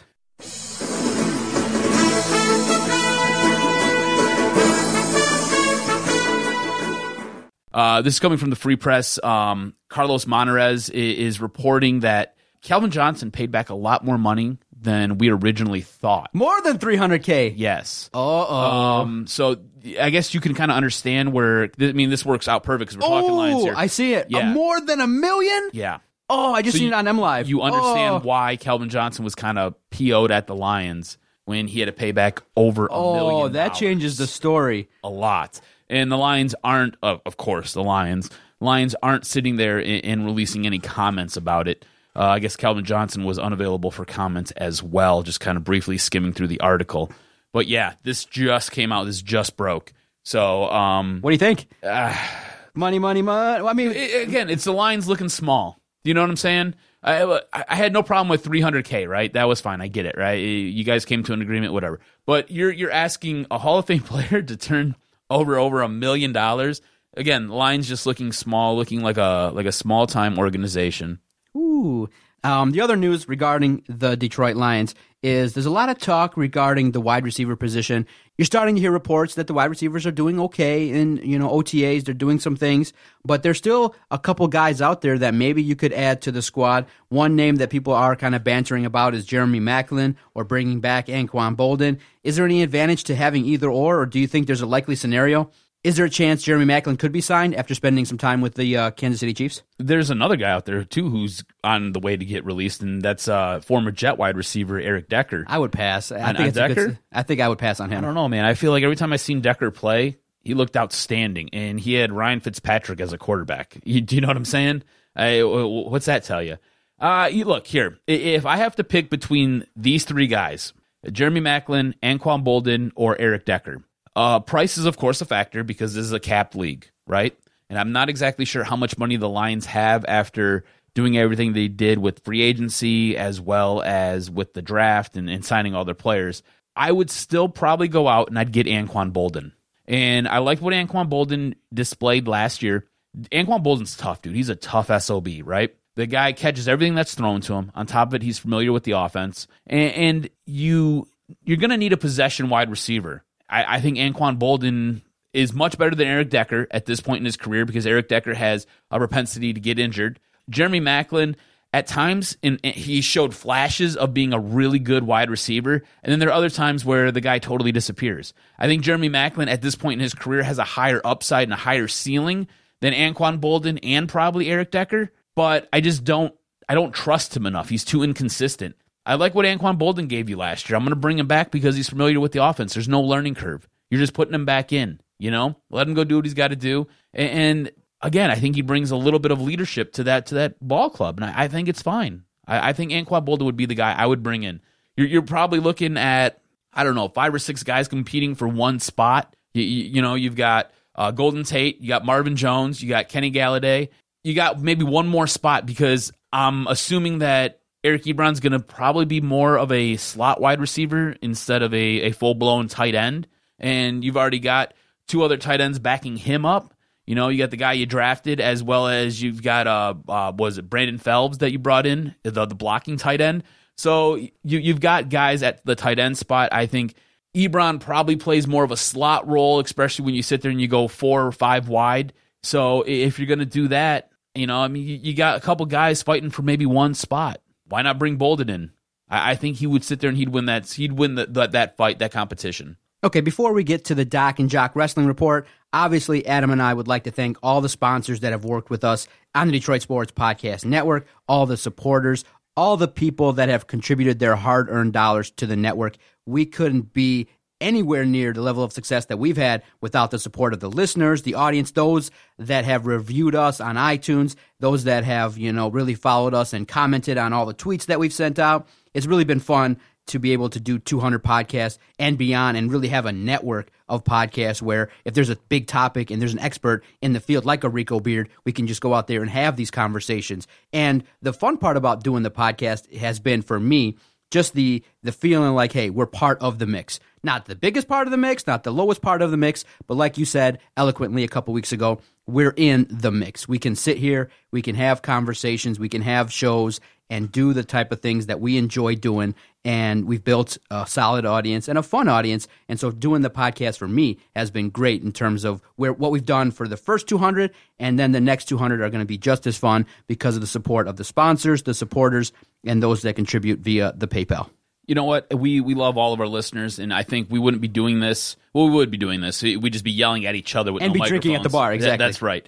But uh, it, it, we we do this because we love the listeners. We love the interaction with the people who sit there and, and download and take time to to sit there and, and skim through a uh, an episode here and there or every single week. We you know we we enjoy the, the, the feedback that we get from you guys. So we appreciate you listening, and uh, here's the 200 more. Exactly. And the best part is if you go back on our YouTube page where we have the archive of all the Doc and Jock podcasts going back to episode 29, I think, you really listen to kind of how our voices were, and we were kind of timid. We were just kind of like talking like this and kind of talking about. Now we are like I, I, can hear it in our voices. We're more boastful. We're more confident. We can just speak to the things we want to because of our growth. And I think I like that as broadcasters you know, we still have room to grow, and we've come a long way from our interview questions to how long our conversations can go to the back and forth nature of how Adam and I do this. So it's been fun as well to get reps. And that's the best way to grow as a, as a broadcaster, as someone doing this, is just keep doing it. Turn on the microphone, have a chat, and let's see what happens. And so 200 in, 200 more, baby. Let's let's keep going, dude. The evolution of this thing, going from that very first episode, and I I, I I'm almost positive I've told this story before very first episode we ever did, I took it over to my dad's house. and I let my dad listen. Fuck is this? That's exactly this is... what he said to me. He looked at me. He was like, "You want to do this for a career?" No, it's horrible. Yep, pretty much. And I was like, "Yes." And he was like, "You better find something else to do because you suck." Yeah, exactly. And so we took that and we're like, "Damn, we thought we were pretty good. We thought we were hot shit." And then, uh, you know, through the efforts of those that have helped us, it's been fun. And uh, you know, listen, if you want to reach out at Detroit Podcast, message us anytime. We read each and every tweet. That's what has been uh, a secret to our success is that we've read every single tweet that's come across our way, and we have fun interacting with the supporters and the followers. All right, cuz this was a great week for wrestling, starting from the pay per view to Raw and SmackDown. But here's the thing I want to kind of focus on for a second here is I came across for wrestling. Hey? It was, it was, and I'll tell you why because of the fact that you're building superstars, you're doing it correctly with two guys that probably deserve it. Yes, there are things that are shitty that need to be scrapped out, but I came across a tweet that was really revealing from a guy that I respect, um, Jason Barrett, program director, and he does a, a he has a great website regarding sports radio, and he said something that made me think now what they have versus what they're utilizing could be much more. And he, his tweet was simple. He's like, "Look, look what you have. You have the Bullet Club." and you have the broken Matt Hardy gimmick and you're not utilizing it right now. Anything. that's the biggest issue we have. you have all wrestling. four. You have all four members of the Bullet Club. Yes, the original you have, members. You have gimmicks that people would gravitate towards, mm-hmm. and so when I look at, it, I say yes, there could be a lot more going on that would get us hyped. But what I also see is the evolution of kind of letting these guys take their chances and not just going with the same old adage that look, it's going to be Finn Balor versus Brock Lesnar they're teasing it a little bit. They're kind of suspending that a little bit and letting um, Samoa Joe get in the mix and see where he goes. So the first part I will say is, do you think Samoa Joe is main event caliber and worthy at this time? Yes, absolutely. Samoa, Samoa Joe is worthy. Absolutely. The, that promo that he cut on Monday Night Raw was Great. outstanding. He sat there, he had a mic in his hand, he threw a microphone down, and then he went and just him and Paul Heyman, just he just sat there and told Paul Heyman what he was going to do, and then he went and he choked him out in the middle of the ring. He's believable. And then as he was getting up to leave, the crowd was screaming, "We want Brock." He picked up the mic and he was like, "I want him too." Exactly. And he threw the mic down and he walked out. Absolutely. And the reason why he's believable and the reason why people are getting behind him was because at the Extreme Rules pay per view, he was given the opportunity in the five way match and he got the victory. And many people were surprised. Many people thought it'd be Roman Reigns or Finn Balor. And uh, they didn't think that Samoa Joe would be the guy to get the nod. Now, because of the fact that that match was so high caliber, it carried what was, in essence, a garbage pay per view. I was going to say that was the only thing, that was the only redeeming factor with that entire pay per view. If you just want to, if you only have a few minutes and you got 20 minutes, watch the main event of Extreme Rules. It's the top of the line of the Raw brand going to town, and each individual was allowed to get their stuff over, and it was believable. It was a great ending, and it was just an overall great match. So you know the the quality of the main event made an overall garbage pay per view because it was called Extreme Rules, but basically besides Jeff Hardy doing his move off of the cage, there wasn't too much of extreme stuff going on. So they kind of toned it down a little bit, which I can understand because if you go full bore with you know five six matches and everybody's getting hurt, you could walk away with a lot of damage. But the main event carried over and made the, the pay per view like a B minus at best in terms of that pay per view. So now you go into Raw you got a situation where now Samoa Joe is being featured, and you got a situation where now it's going to be Brock Lesnar versus Samoa Joe at Great Balls of Fire, and it's just funny to say that each and every time they say it. I wouldn't Did you see it the, did you see the, the, the marquee Yeah, for it? It looks like exactly. a giant penis. yeah, but Samoa Joe So is believable. Now you set it up where boom, you have a situation where Brock Lesnar's coming back next Monday. Everyone's excited. That that angle is going to be featured now for the foreseeable future, and I think it's well worth it. Here's my issue, and this is it's not even an issue. It's a concern I have with the way they're going to book Samoa Joe and the way they're going to book the whole thing with Brock Lesnar. I don't want to see Samoa Joe. You've done a great job building Samoa Joe up up until this point. I don't want to see Samoa Joe get crushed in five minutes in a squash match where Brock Lesnar comes out, does four moves, and it's over. I don't want to see that. If anything, I want to see Samoa Joe beat Brock Lesnar. Actually, let, let, let's see a, a Universal Galactic Champion actually on Monday Night Raw because do you realize that Brock Lesnar hasn't been on TV since he's won the belt? He hasn't been on TV in almost three months, maybe maybe a little bit longer than three months. Mind you, they're sitting there stripping people on SmackDown for not being able to sit there and, and defend their belt, possibly, and I use finger quotes there, possibly within the 30 day time limit. While this dude's on vacation for three months, it, it blows my mind. He how he is champion, I just don't get it. But I'm afraid that they're going to protect Lesnar because they want to build to Lesnar Reigns at WrestleMania next year, and you're gonna have a full year build. I, I can't see him having the belt that long. I, I it it can't happen. There's no way.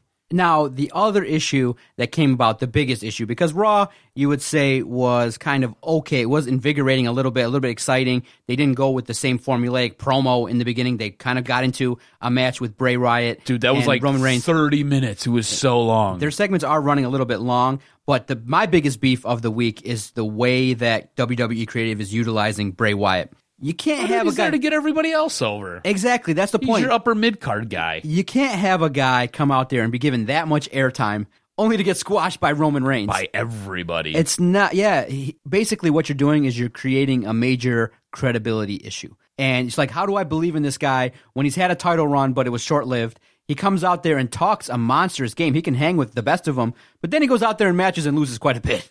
And he loses to Roman Reigns. He doesn't have a lot of signature wins or a signature moments. And basically, what we're doing with Bray Wyatt is waiting to see who's going to join him. That's about it, you know. And you go to your, you say to yourself, you have an asset. You got a star. You could have put him in in a matchup versus Brock Lesnar, and you could have set up a feud with, uh, you know, Samoa Joe and Finn Balor on Raw. I know it might have been stale because they feuded so much in the last year, but I would have I would have liked to seen that at Great Balls of Fire, Samoa Joe, Finn Balor. Oh yeah, it would have been great. And here's the thing I have with with the way they're utilizing Bray Wyatt too is Bray sits there, puts on a match with Roman Reigns for like 30 minutes, and then he gets beat, beat clean in the middle of the ring.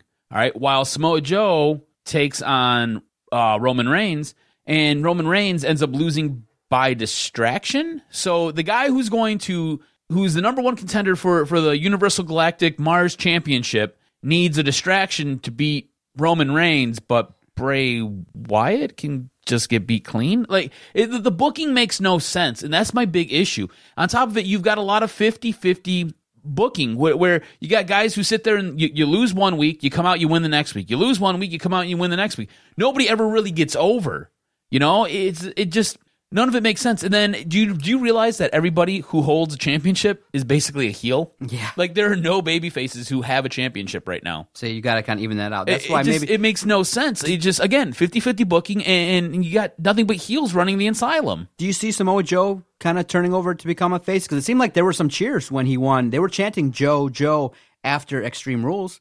Do you think he, Um, he could be, you know, kind of switched and, and be put over as a face? I think he could because I've seen him do it before. But I think right now I kind of like him as. Here's the thing: I always look at I always look at Brock as being a heel. I don't ever see him as a face. Okay, so I like I like Joe as kind of this gray character, almost this. You remember how you remember how Stone Cold used to be? Stone Cold was Stone Cold was not your your, your prototypical babyface. Stone Cold was kind of the anti-authority figure, and he was the guy that everybody got behind because he was so counterculture. I think you could put Joe in a role like that where he's not he's not a white meat babyface, right? But he's not necessarily a hundred percent heel. Do you know what I'm saying? He can sit there and he can kind of walk that line where he can do he can kind of play both sides. And I think I like him that way because him taking on Brock Lesnar, I like I said, I want him to beat Lesnar. He's if you got to pick if you got to pick a bad guy here, right? And again, who's talking wrestling, total nerds here.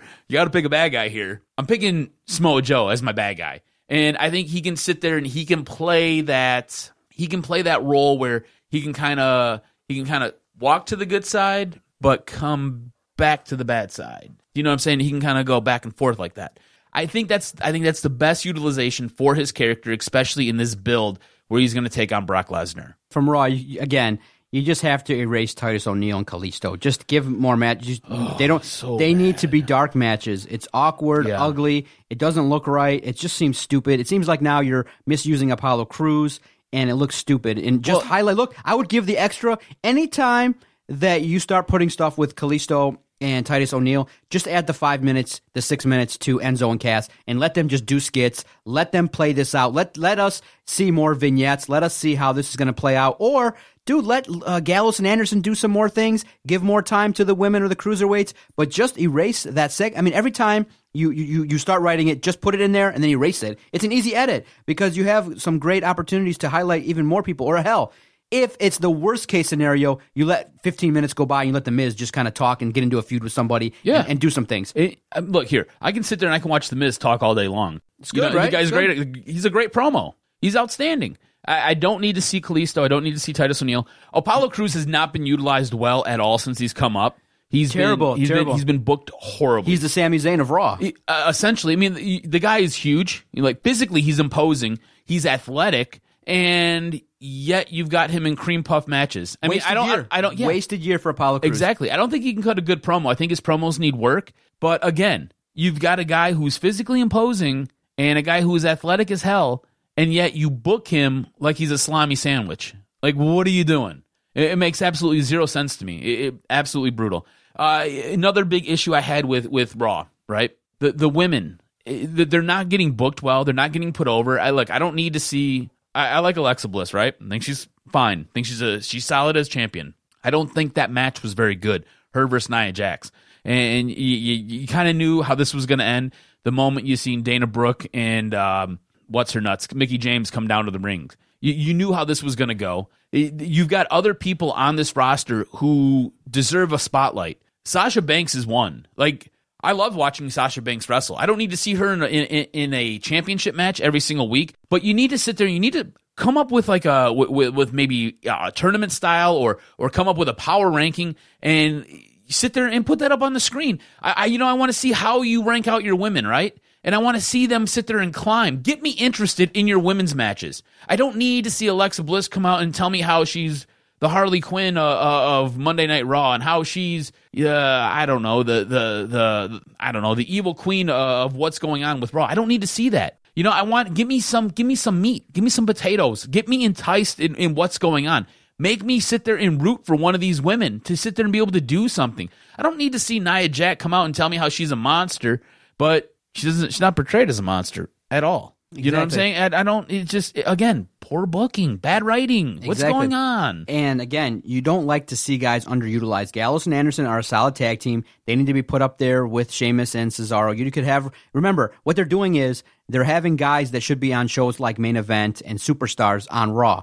Dude, there's nothing wrong with being the main eventer of Superstars. Okay, there's there's tiers here. There are shows called main event, and those are the matches that are put on in the half an hour before the television shows. If you don't know, they're called dark matches, and they're taped for the uh, WWE Network specials. make Rhyno and Slater right now the, the main eventers of the undercards. And then you have, you know, a more opportunity for Gallows and Anderson to come out there. They should be the next guys up to tackle Sheamus and Cesaro. And you could do more to elevate the Hardy Boys and, and maybe, you know, have them do some promos. You don't have to have them wrestle every week. You can have them do some promos, do some talking, maybe hint at, you know, the Broken Hardy gimmick. There's a lot of different ways of redoing it. No doubt about it. And before we get to SmackDown, the Enzo and Cass saga is playing out slowly and nicely well paced, and how, however it's paid off, it should go down well if it involves them breaking up because it doesn't look like right now their momentum is strong. So I'm cool with that, with how they've done it. What, what do you see happening with Enzo? Like, I don't know. I think it's gonna be a swerve. I, I, I think they'll still be together because you can't have them.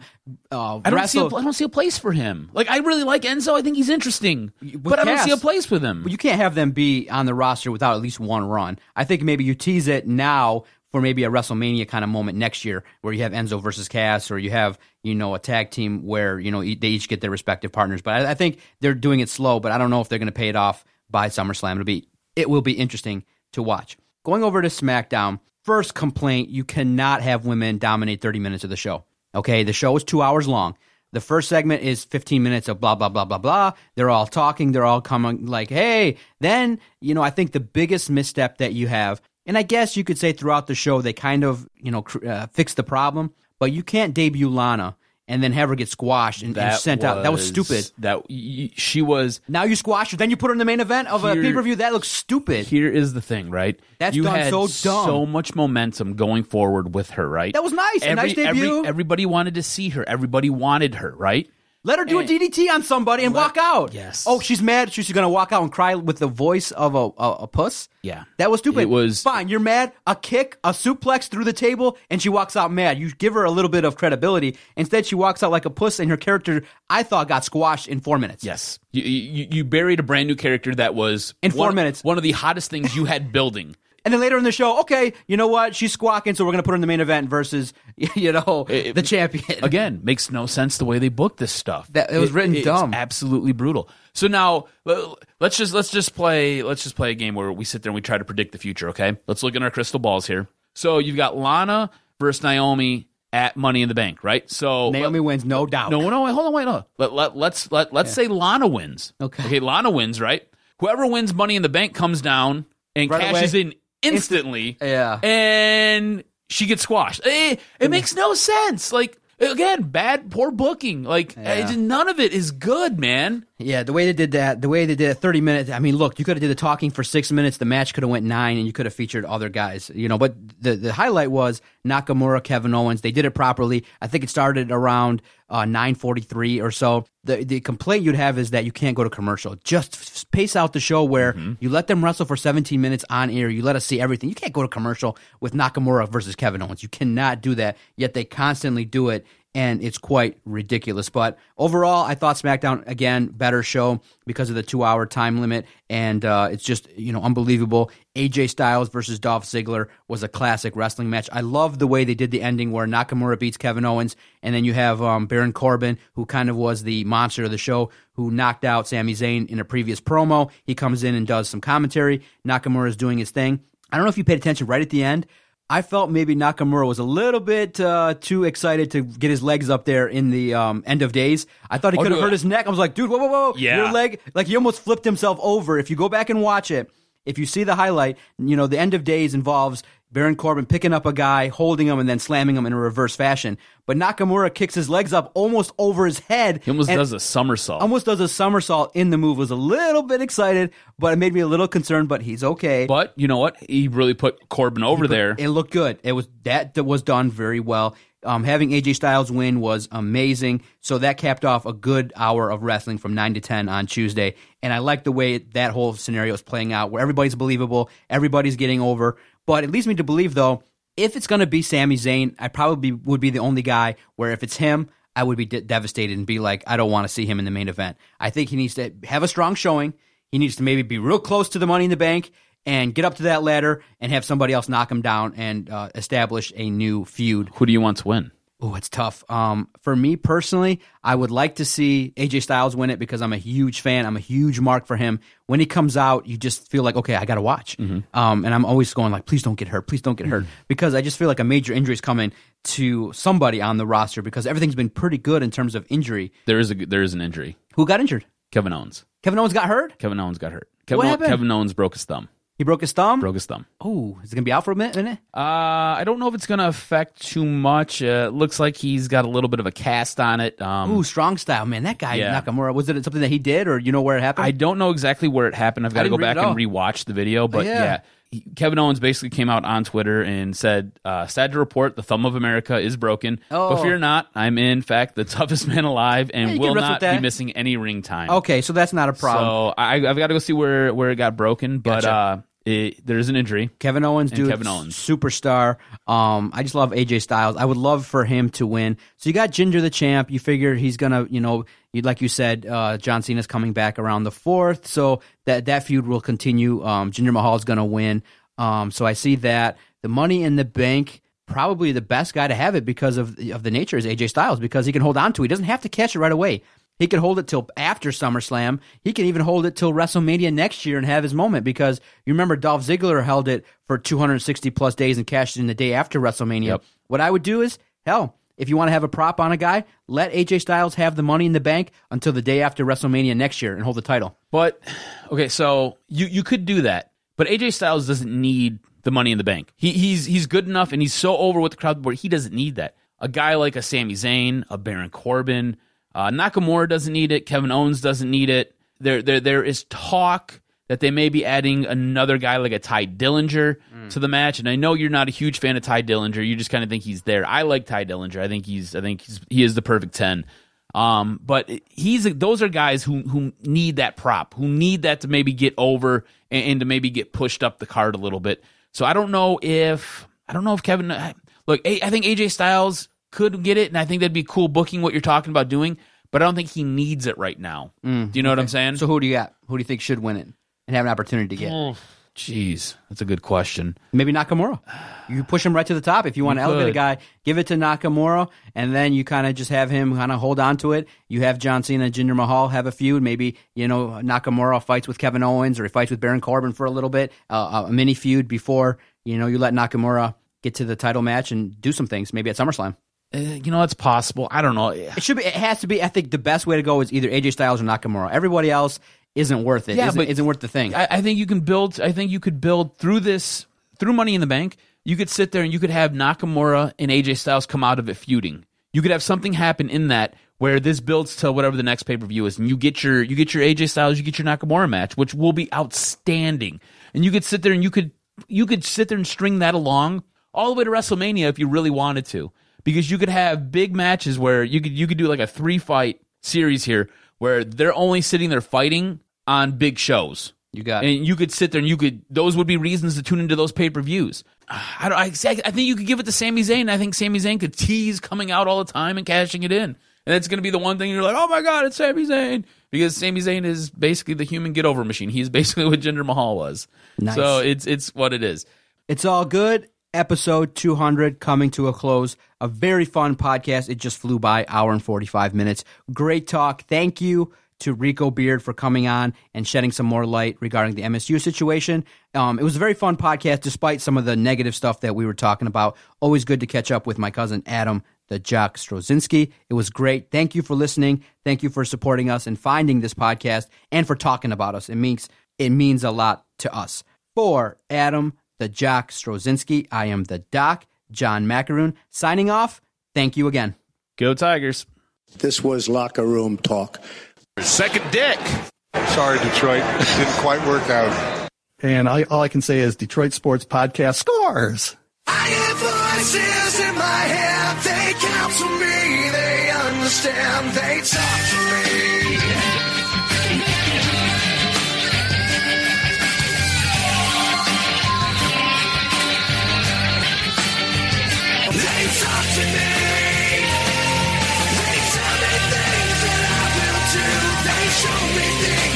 cheerleader.